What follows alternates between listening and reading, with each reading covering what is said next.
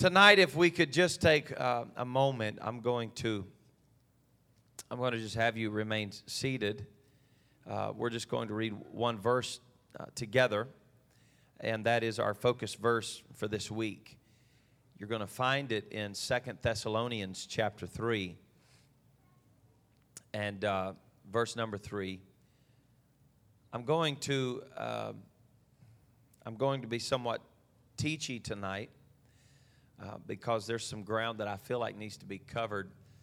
Our Focus 52 chapter every week um, is so it's so relevant to where we are. It's not like it's just a random. I think that would be a good scripture kind of thing. Uh, the Lord really moves on my mother's heart as she writes some of these devotions and pulls them together, and then uh, we publish them every week for you to have them. And if you're not, if you're not taking them, I want you to know that you're missing some things, because uh, this is not it's not just a tradition for us at FPC. It's brought a spirit of unity and understanding in the Word when we're in the in the book together all week, and then I teach on it in midweek. 99% of the time, I'm going to teach to you out of our Focus 52 chapter. And I pray that it'll look somewhat different to you on Thursday when you read than it did on, on Wednesday morning when you read or whenever you read the Word. Because I want God to shed light on us. And uh, I'm going to sound probably like gloom and doom when I say this.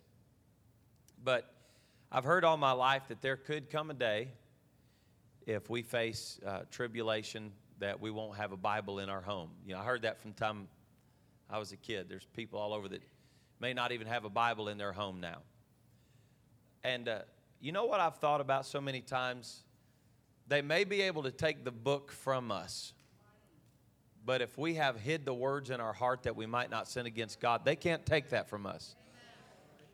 Whether the Lord doesn't come back for another hundred years, whether I die before He comes or whatever, it, it's a move point to me.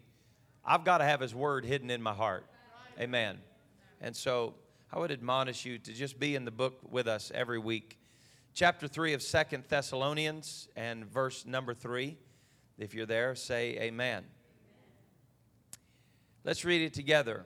But the Lord is faithful, who shall establish you and keep you from evil. If you believe that, shout amen. Amen. Praise God. So, the church at Thessalonica received two different letters from Paul, as you can see, 1st and 2nd Thessalonians. They were literally written to the best of our knowledge within a, just a couple of months, even, just a very, very short time of each other. Um, the birth of, of this people at uh, the Thessalonian church, you will find uh, most of them were birthed and converted during Paul's uh, ministry in the book of Acts, the 17th chapter, where he begins to teach in the synagogue, and some, some Jews uh, and a lot of Greek, uh, some Gentiles were converted. And so uh, the issue as you read through uh, Acts the 17th chapter, is that you find when truth came to these people at Thessalonica, uh, I think the modern city now, if I'm not uh, mistaken, they call it Thessaloniki. And uh, uh, these people that were there, as Paul came in to preach and teach the Word of God, the scripture said that there were some that received it. And then there were some that would not receive it. And the ones that would not receive the word of God became angry at the male men, and they became angry at the people who had received it. And this is generally the story with people when you receive conversion, they don't really like your conversion. They kind of like what you used to be a little bit better. They've lost their drinking partner. They've lost their dancing partner. They've lost their partying partner. And so they're not real satisfied with that. And so there was a great, if you go back through the 17th chapter of the book of Acts, you'll read it, and you're going to find that there was quite an uprising that happened so much so that Paul and Silas, it said that in the middle of the night, the brethren decided it was probably best for them to leave in the middle of the night that their lives could be saved. And so Paul left, and it was just a short, uh, a short time uh, after this that uh, Paul takes his journey away from there and he begins to receive word that the church at Thessalonica was doing fantastic and that there was some powerful things that were going on there in the church and so he begins to encourage them in his first letter writing to them his first letter in writing to them was telling them to be strong in the faith and to stay encouraged in the Lord and to keep themselves ready before the Lord. And he starts talking to them about how their former life, if they're not careful, can have an effect on their future. If they're allowing the old ways of idolatry to affect their minds and their lives, stay clear of that, stay away from that. Walk in the new path. Keep on moving in the right direction. And so, with this kind of teaching and this kind of power and this kind of faith, surely uh, there is a message that's being birthed out of this that's coming, and we find it in the latter part of the first letter to the Thessalonians as he begins to talk to them about the day of the Lord. He speaks to them about the coming of the Lord.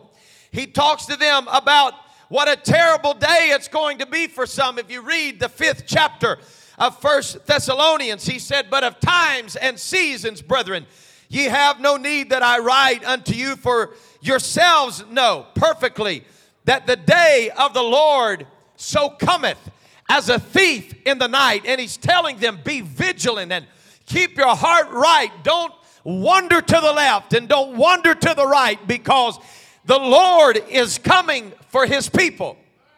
And so, because of this stirring that's going on in the Thessalonian church, uh, from when they left, Paul and Silas left there, apparently the uprising and the revival in the Thessalonian church, it leads to quite the persecution.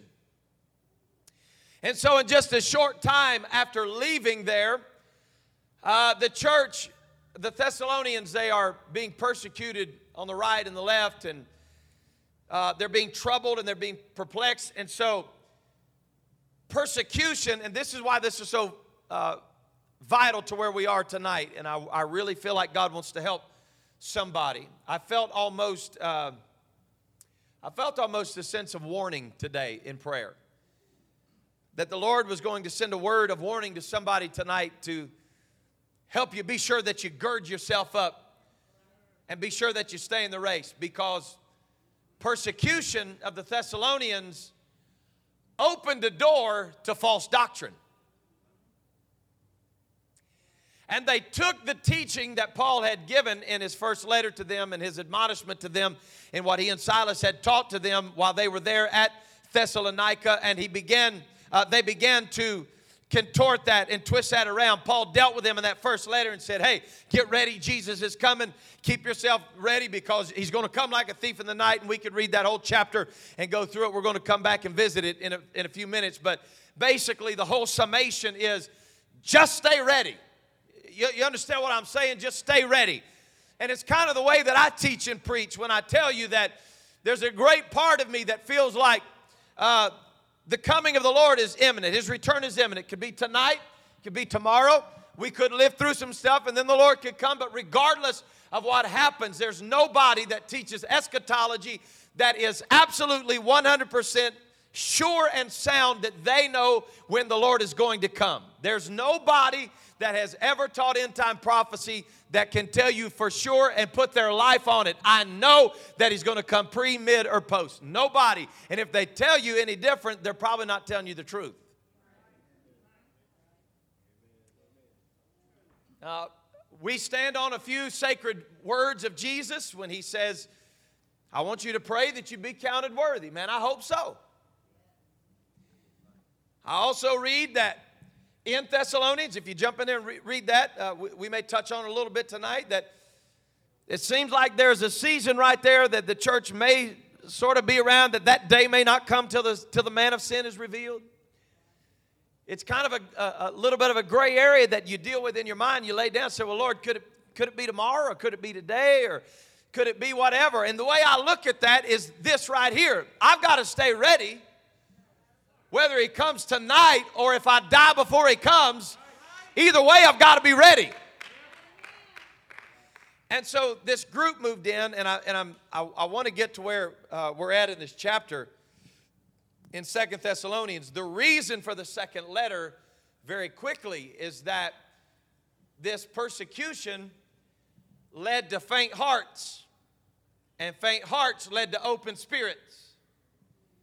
Open spirits led to false teaching that caused them to be disillusioned and caused them to be led astray in some false doctrines. And if you study historically, you're going to find that one of the major false doctrines that prompted the writing of Second Thessalonians was there was a doctrine that was floating around in that region of Macedonia that the coming of the Lord had already happened. It's what now, uh, what we refer to looking back at 70 AD. There's a lot of people that believe 70 AD, the coming of the Lord happened, all that when Jerusalem was destroyed. We call that like preterism.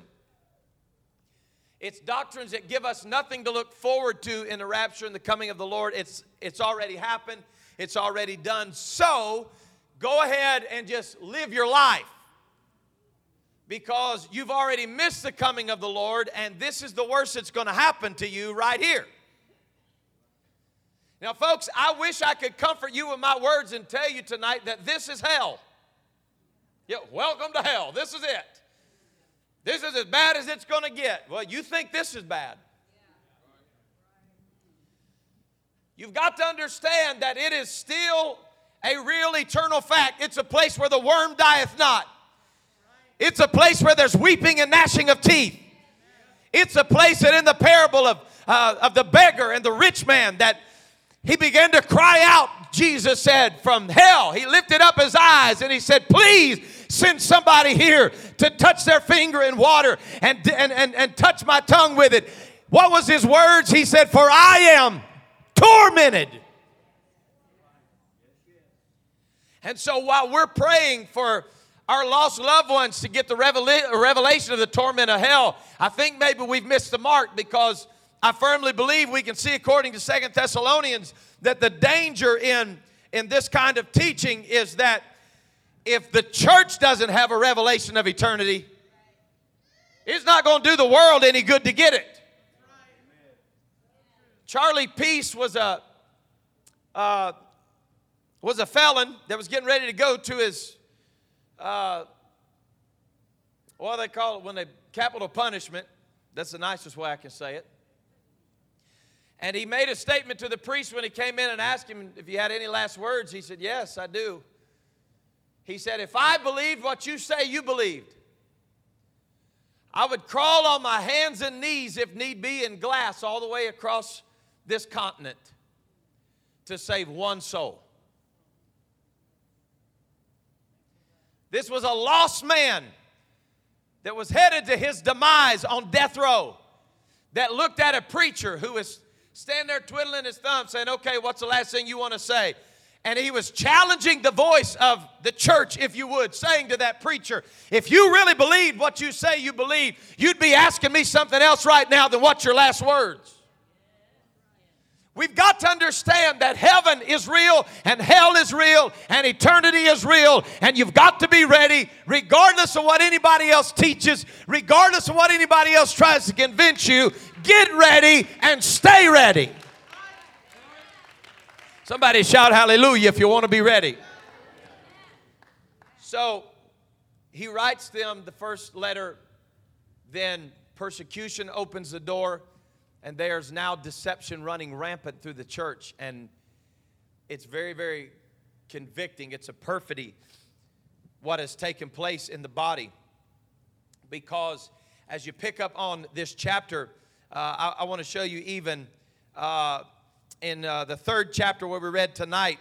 and verse number 11, 2 Thessalonians 3 and 11. This is funny because you hear this portion of Scripture, especially the preceding verse. Matter of fact, just go ahead and throw it up there. We'll talk about it. Uh, he said, For when we were with you, this we command you that if you would not work, neither should you eat. So, verse 11, he says to them, He said, I've heard between my first letter and this one, I've heard that there's some among you that are disorderly and you're not working at all, but you're busybodies. And I was like, I don't, I don't understand, Paul. It's kind of out of context until you understand what happened. These people were so deceived by thinking that the coming of the Lord had already happened or that it was so close to happening that they had actually quit their jobs. They had stopped working. And they said, Well, what's going to be is going to be. We've had truth come to us now. You know, that's the danger with new revelation right there. New revelation always leads to things that feel weird. I said all my life that I'm living like Jesus could come today, but I'm planning like he ain't gonna come for a hundred years. And Paul was frustrated with this. He said, Some of you sorry men have quit working, and you're sitting at home in front of your television because you think Jesus is coming. And while that sounds crazy to us, it's happening in the United States. My wife and I went for my birthday back in, in June. We, our birthdays are two days apart, plus five years. And we went to eat at a restaurant. And this sweet little girl came up to us, was waiting on us, and she was talking to us. She'd pull down, talk to us for a second, put it back up. And so we're, we're just cutting up with her and talking to her about her mask. And, and she goes, Man, they're wearing me out in here. I said, Oh, really? She said, Oh my gosh, they're killing me. I said, You guys have been that busy? She said, Well, it's been steady, but uh, she said, There's nobody else, no, nobody else will come back to work. She said, They're giving me all the hours that I want, and I'm, I'm pulling a double today. I said, What do you mean? She said, All of our servers that work here are staying home because they're making more money sitting at home than they're making working. And she said, I can't do that. I said, Well, good for you. And I left her a great big huge tip. Now, I know it's for perhaps a completely different reason, okay? So, so don't misunderstand me. But there are always going to be powers that are going to, in some way or another, try to convince us that the best thing we could do is rely on somebody else to take care of us. And the danger in that is that it bleeds over into your salvation. Because if the government can make a living for you, then your preacher can be saved for you. Nobody wants to help me on that right there now. I'm just going to let the pastor pray for me and take care of my prayer. Time. I'm just going to let my husband pray. I'm going to let my wife pray and be sure they take care of it. Listen to what I'm telling you right now. You've got to work out your own salvation with fear and with trembling. Paul said, You guys have got so jacked up over here. He said, I can tell you've been around false doctrine by the way you're living your life. Well, now, boy, that speaks volumes. Y'all are messed up. You've quit your jobs because you think the Lord is coming or he's already come or however you would like to look at that. He said, There's something, there's something that's that's crazy. He said, Because now that you're not busy, you're a busy body. Did y'all read that? He said, Now that you're not working, you're a busybody. And he said, Now you're going around and doing damage in the kingdom, telling everybody that what you believe is the truth. And you're doing damage to the kingdom of God. Have you ever noticed that people who believe false doctrine don't ever want to believe it by themselves? Never won a soul while they were in truth. Bust off in false doctrine and they got revelation. They want to tell everybody about it.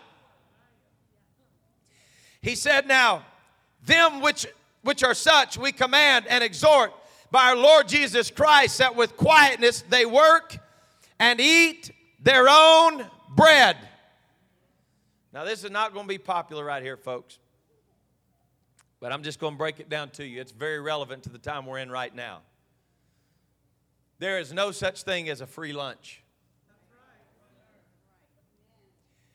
Everybody was backflipping over all the money that the government began to hand out at the beginning of this pandemic. Guess what? People aren't happy right now because they're having to start paying it back. Somebody that's sitting at home eating free bread tonight, it may be free to them, but somebody paid for it. Y'all can be seated. The apostle said, You need to eat your own bread, you need to be quiet. And he said in verse 13, He said to the brethren, Don't you get weary in well doing.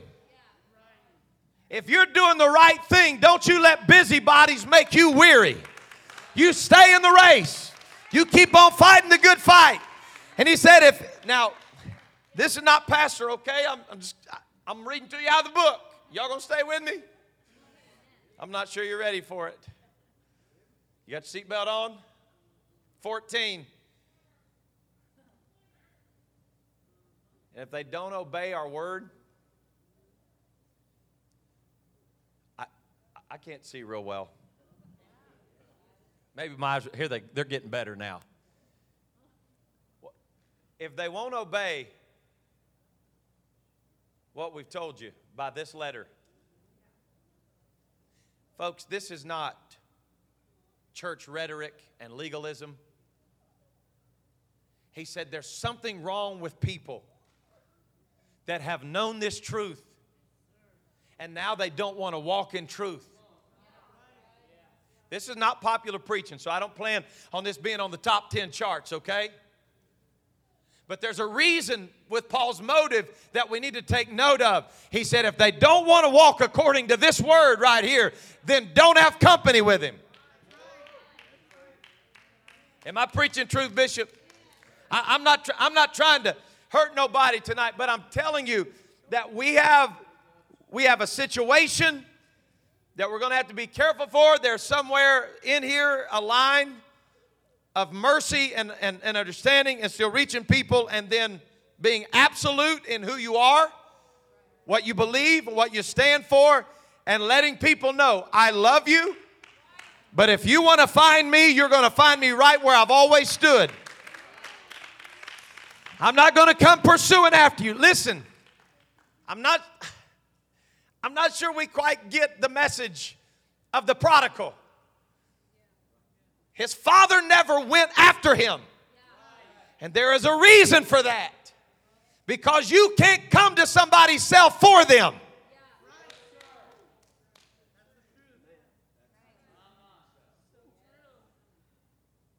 If you don't leave that boy alone, he's not going to come to himself.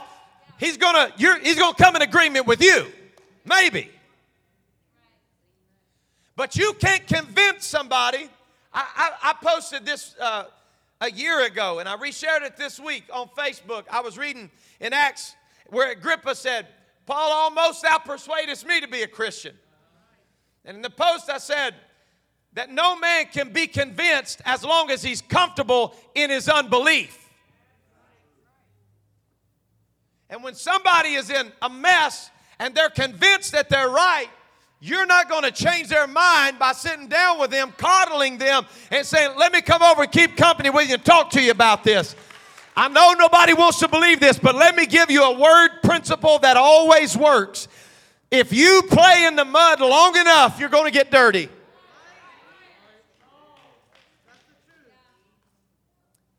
On her dying bed, I, I sat by Sister Juanita Jordan and she was putting it on me several years ago. We were just really talking the word, and Sister Juanita looked at me. She said, Pastor, she said, don't ever forget that if you're playing around in the mud and you got a pretty white glove on, she started talking, you know, doing her little hands. She said, You got beautiful white gloves. She said, If you drop that glove in the mud, she said, Pastor, the mud don't get glovy. Come on, let me preach to you simple right here. I'm talking about old time face. She said, Pastor, the mud don't get glovy. The glove gets muddy. Is that too simple for us tonight? You, you know what happens when you play around with people who have compromised? It's not, it's not going to be long till they're going to say something to you that you're going to say, you know, that makes a lot of sense.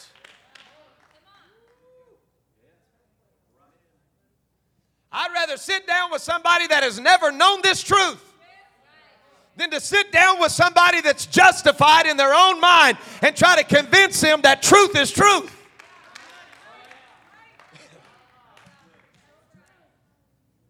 See, I think sometimes I got to spit it to the fifth row to really challenge you. I want y'all to, I want y'all to think about that. I can't tell you how many days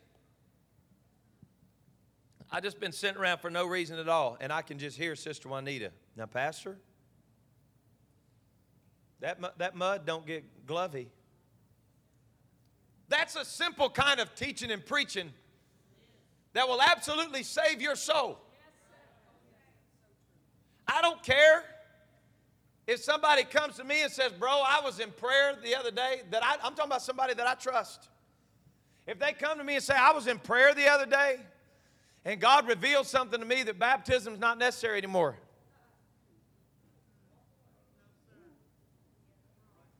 Man, I'm sorry to hear that. But this lunch is over.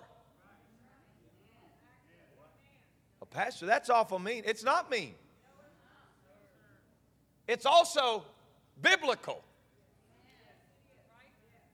Is it there, Dr. Link? Did, did I miss something in the Greek over here? Is it? It's in the book. He said, he said, don't, don't, don't, keep, don't keep company with people like that. And he said, here's the reason. Watch this now, verse 14. Watch this. That he may be ashamed. What's that mean? Leave him to himself. Let him think about this. Because if there's going to be a pivotal moment, it is going to come by his own understanding. I don't feel what I used to feel it don't, it don't seem like it used to seem, and something has got to happen. Listen, he is not your enemy. Verse 15, he said, Do not count him as your enemy, but admonish him as a brother. Don't, don't treat him like he's a leper, but give him admonishment tell him, You know better than that that is contrary to the scripture, and I'm not meeting you on that playing field.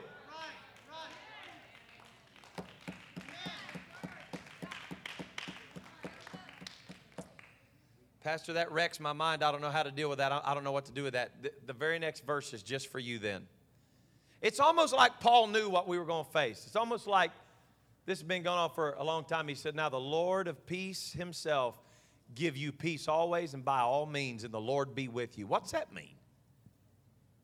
That means when you're struggling with this and saying, Lord, I don't know why anybody would walk away from this, and I'm, I'm not at peace about this, I don't know what to do. He said, Let the Lord give you peace. I love that. He said, You brethren, don't you get weary in your well doing. Don't open up your ear. Somebody shouted to me tonight when I tell you, if you give the devil an inch, man, y'all are good preachers. If you give him an inch, he'll take a mile. Don't get weary. Make your decision, stand on the word, and let God give you peace about it. I don't think standards are necessary. I don't think holiness is necessary. I don't think blah, blah, blah, blah, blah. That's what I hear when people start talking. I, I don't think that's necessary. I don't think you have to do that to be saved. And so at that point right there, I, I just, I, I kind of have to shut it off. So, what you're telling me is if it's not a heaven or hell issue, then you're not going to do it. It has nothing to do with you just loving Him. Can I tell you folks tonight and just be as honest and open and transparent and sincere as I could be with you and tell you that some of the things that I do and don't do in my life as your pastor have absolutely nothing to do with whether or not they'll send me to hell?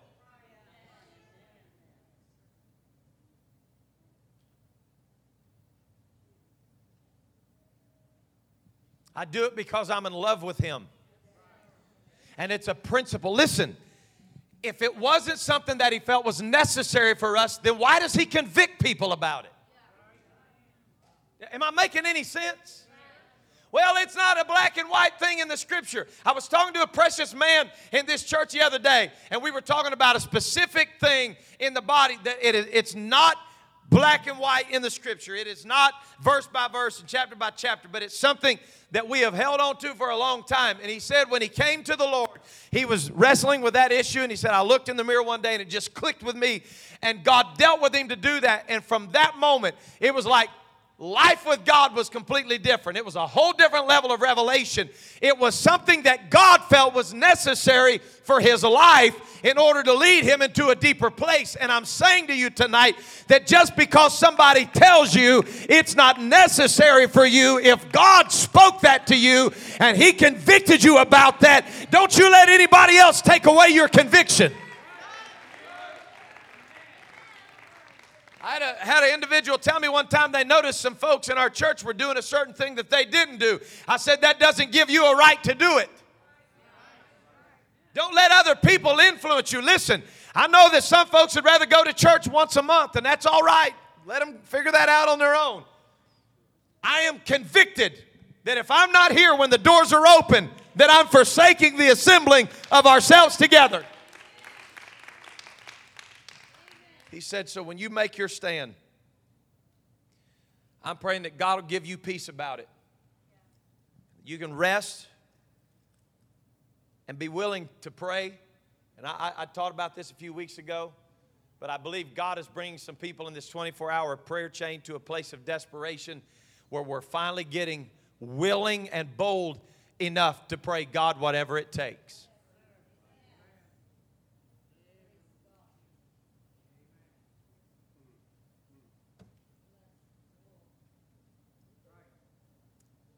I don't think we're really ready for God to come back. I don't think we're really ready for Him to move on people and have end time harvest until we're willing to pray, God, whatever it takes.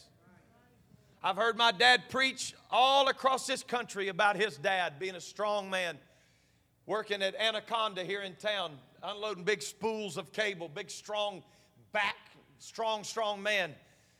He got smoked down with multiple sclerosis, and while he was down. God dealt with him. They moved to Tulsa, Oklahoma, so that my great grandfather could take care of him. And while he was there, my grandfather, who passed away before I ever got to meet him, my dad was 15 years old.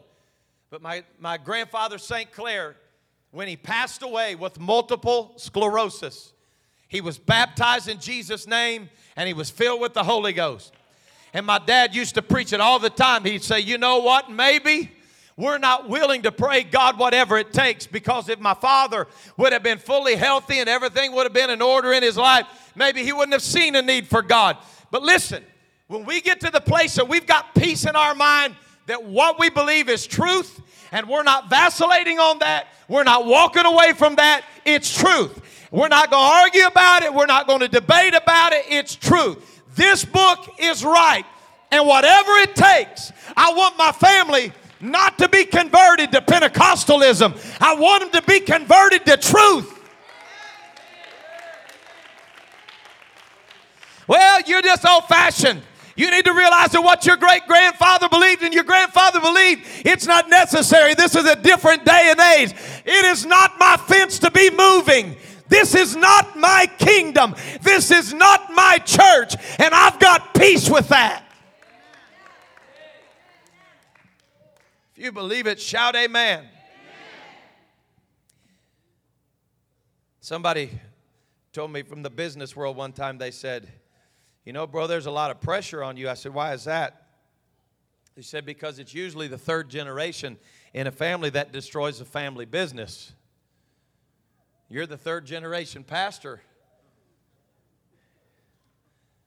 I said, Look, man, no pressure. No pressure at all because there's no new revelation. If people accept it, they accept it.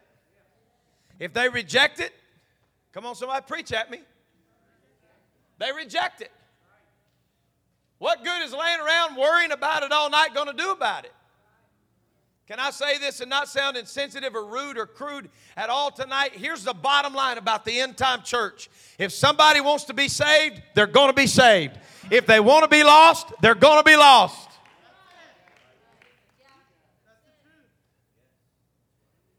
My, my, my. So the fear of this present age that we're in right now, I feel upon me right now necessary to preach to you like Paul wrote in his second letter to them. We're in a time right now that early on in this sickness, this virus, there were some men that were bold enough to come out and start teaching some end time stuff that they said that we were in the beginning of the 70 weeks. And I struggled with that because we're at a place right now where if that were true, then the Antichrist should have been revealed, in my opinion, with the timeline that these particular teachings were given, that the man of sin should have already been revealed and all that. And I'm not going to jump off into eschatology tonight. I want to get a principle to you. It seems like whenever persecution and trouble are on us, please listen very, very closely to Pastor right now. Don't let me lose you and don't get distracted on this because this is the crux of what I'm, I want to get to you tonight just as the church, the Thessalonians, were dealing with when persecution came, they started leaning on the coming of the Lord as their exit strategy from trouble. And whenever persecution comes against the body, usually there are people that want to get it right because they think the coming of the Lord is being marked by the, the trouble. You understand what I'm saying? So during the first couple weeks of this goofy sickness in the earth, people were calling and emailing us and sending us messages and saying, as soon as the doors open, I'm coming to the Lord. As soon as the doors open, I'm coming back. Well, guess what? And, and don't think I'm making fun right now. Please, please, please. But the spirit of the age has ways of making things feel normal. A few weeks ago, there were people I talked to who said, Forget it, I ain't wearing a mask. Well, if you want to go get pizza, you will. Now, now they are. You understand what I'm saying? I mean, people are so emphatic about, I, I, mean, I ain't to wear no mask. And you, well, you've been wearing them to get groceries. So, so my point is, what you said a few weeks ago, it's, it's not to happen. Well, now it's, it's become normal. I was standing uh, this evening at dinner waiting on some to go food for my family. And I'm standing there, and the, the girl comes up, and she's like, What do you want to drink? With me? And I'm like, Huh? She's like, What would you want to drink with your meal? I'm like, I don't know, it's okay. And finally, she got frustrated. She said, I've got to do it anyway. And she just walks over and starts making drinks for my family because apparently the, the meal my girls ordered had drinks with it. She was trying to ask me, what do you, what do you want to drink? And I was like,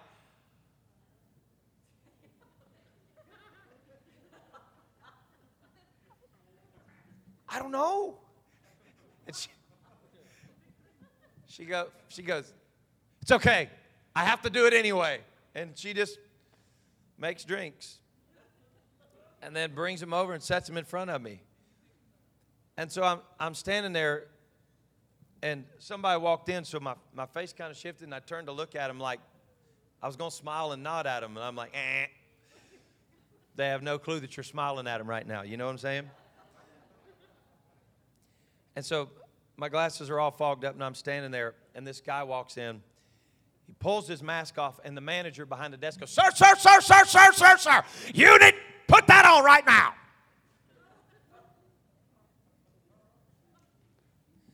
I was like, oh my Lord. Somebody's about to go Bruce Lee in this house and it ain't gonna be pretty. and and and I'm pleased, please don't don't think I'm making fun. Understand that. I'm saying it's amazing how things it doesn't take long to catch in culture. I, I mean, the two guys that were talking about this were from me to the camera stand. They were that far apart from each other. I'm like, dude, nobody's sneezing on you. Like, you're good. It's not going to happen. The point is, somebody said, do it, and it was there. It just, now it's the normal. And so, the people that were fearful about the coming of the Lord just a couple of months ago, am I making any sense right now? Now they've got ways that they feel like this is a little bit more normal. And, and the closer we get to a vaccine shot, I'm hearing people say, Ooh, man, I can't wait, because then it's all going to be over. So the, the, the thing that was the catalyst to make you fear the coming of the Lord, now you're looking for the exit st- strategy out of the trouble. Am I making any sense? I believe more than likely that just like AIDS and, and other viruses in the earth, we're probably going to see this one go away eventually. I mean, man, we've had it crazy. Ebola, H1N1, swine flu, bird flu. It's happened. Millions and millions of people have died. I mean, it doesn't make one any worse or less than the other. The, the principle is very simply this trouble comes, people get moved. So much so that they quit their jobs and say, Oh, the Lord's coming, right? Did y'all, I mean, y'all saw that with me tonight. Ooh, the Lord's coming. We better just stop. Let's go, let's go rack up a bunch of debt. Let's go get a credit card, max it out. Let's buy a bigger house that we can't afford. Because Jesus is coming. If he comes, he'll just deliver us out of all this debt. Better be careful.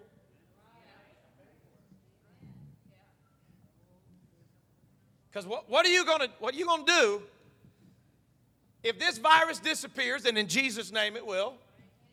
What are you gonna do when this virus disappears? and the next pandemic or whatever it is that comes along, it don't move you like this one did to repentance, but you missed the window.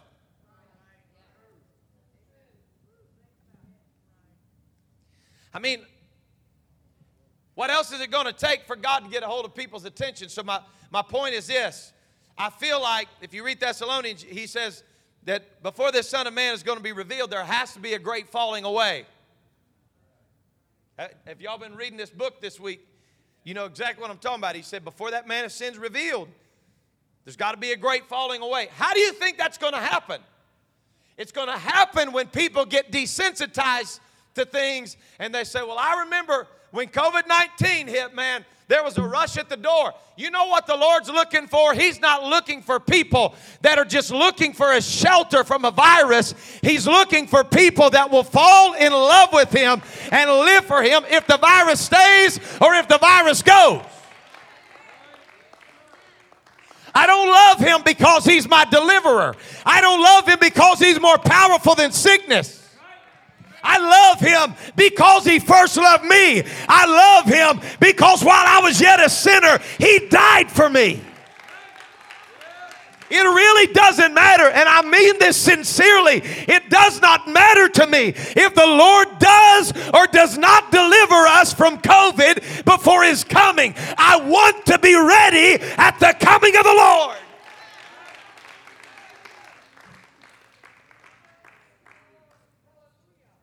I'm, I'm hurrying tonight to get to my close.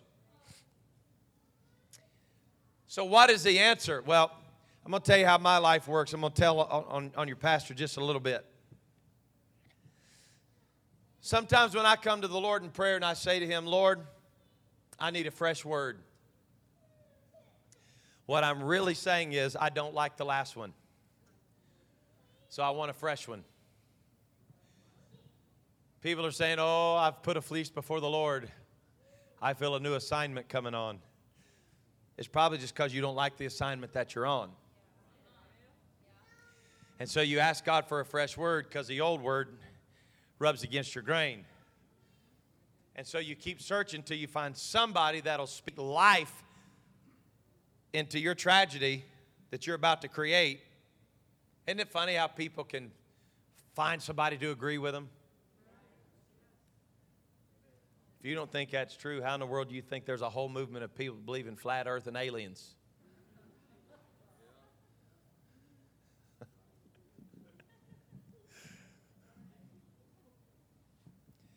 it's like you can always find somebody to agree with you. But the truth is that at the beginning of that, when you asked the Lord for a fresh word, you knew the last thing He spoke to you was right. Am, am I making any sense at all? We'll come to revive and we're like, oh God, please, man, let a prophet come in and give me a word. Let the evangelist speak directly to me. And the Spirit is saying, I talked to you the last revival. I, I mean, oh boy, I'm telling you, it's tight as a drum in here right now. Lord, please, please, please, please, please, please, please let him prophesy to me and tell me that I got a big financial blessing coming. The Holy Ghost is saying, You hadn't paid your tithe yet.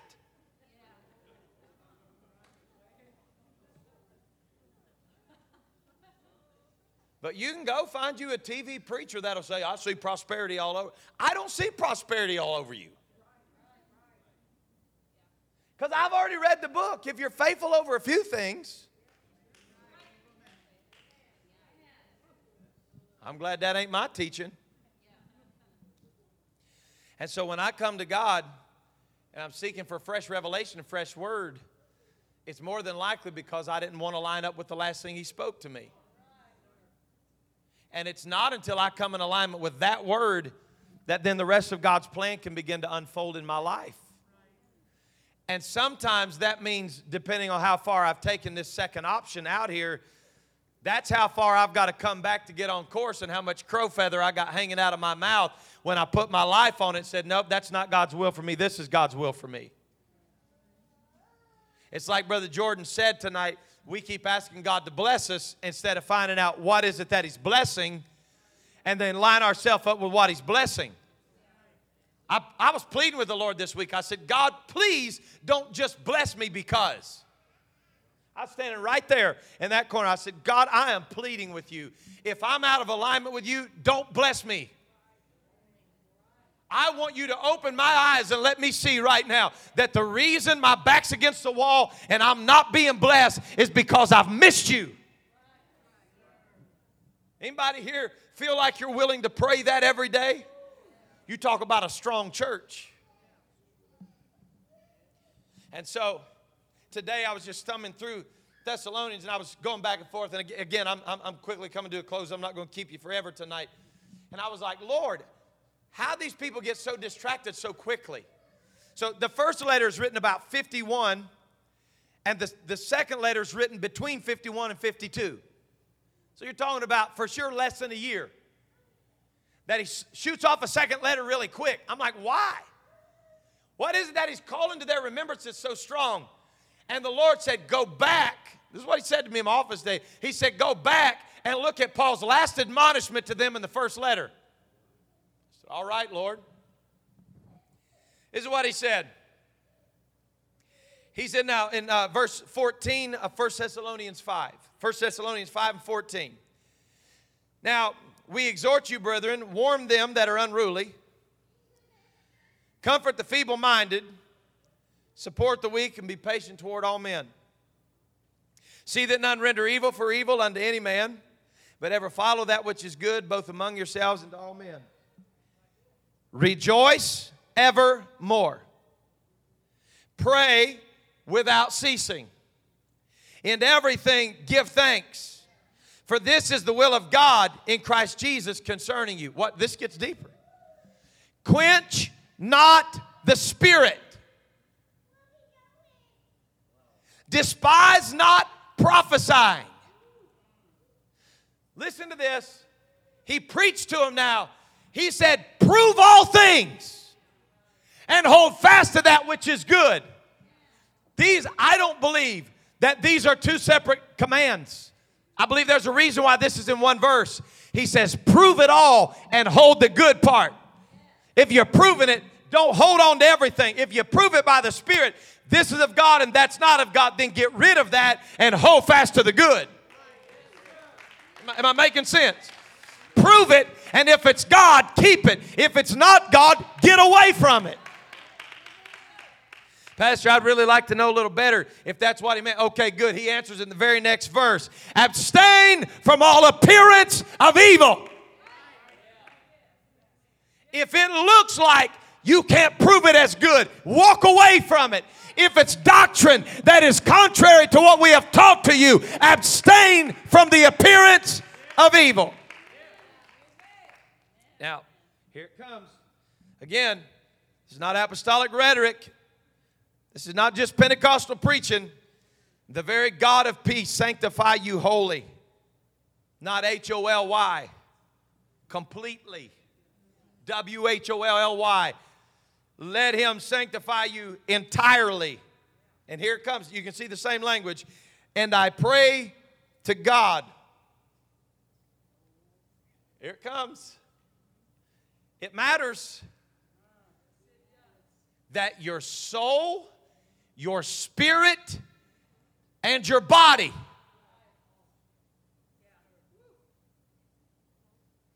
all of it every part of who you are the inside man, the outside man, the spiritual man, who you are your heart, your soul, your mind, your spirit. This right here, this very verse right here, comes all the way back to Deuteronomy 6. Am I helping anybody? Hear, O Israel, the Lord our God. Somebody shout it to me. He's one. Go ahead, verse 5. What's it say?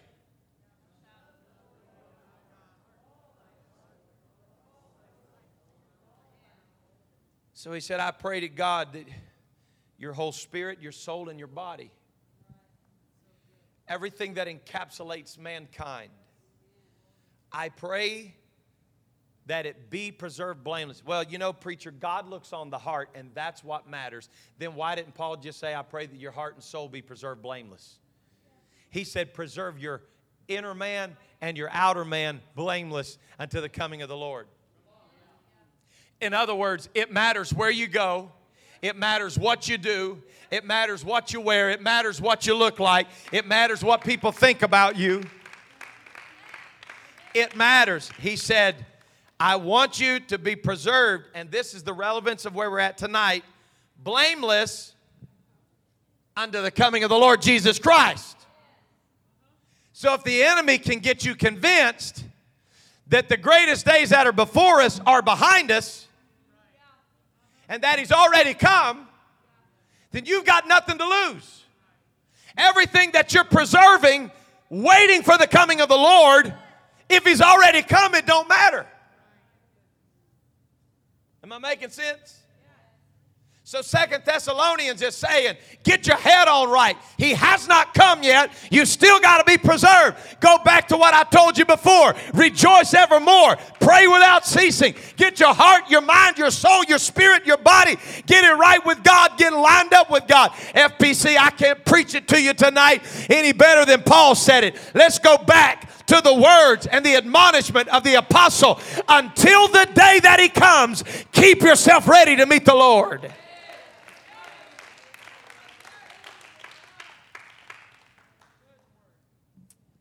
And immediately, he sends another letter to them. Chapter 1 of Second Thessalonians, and I close. Verse 7 of chapter 1.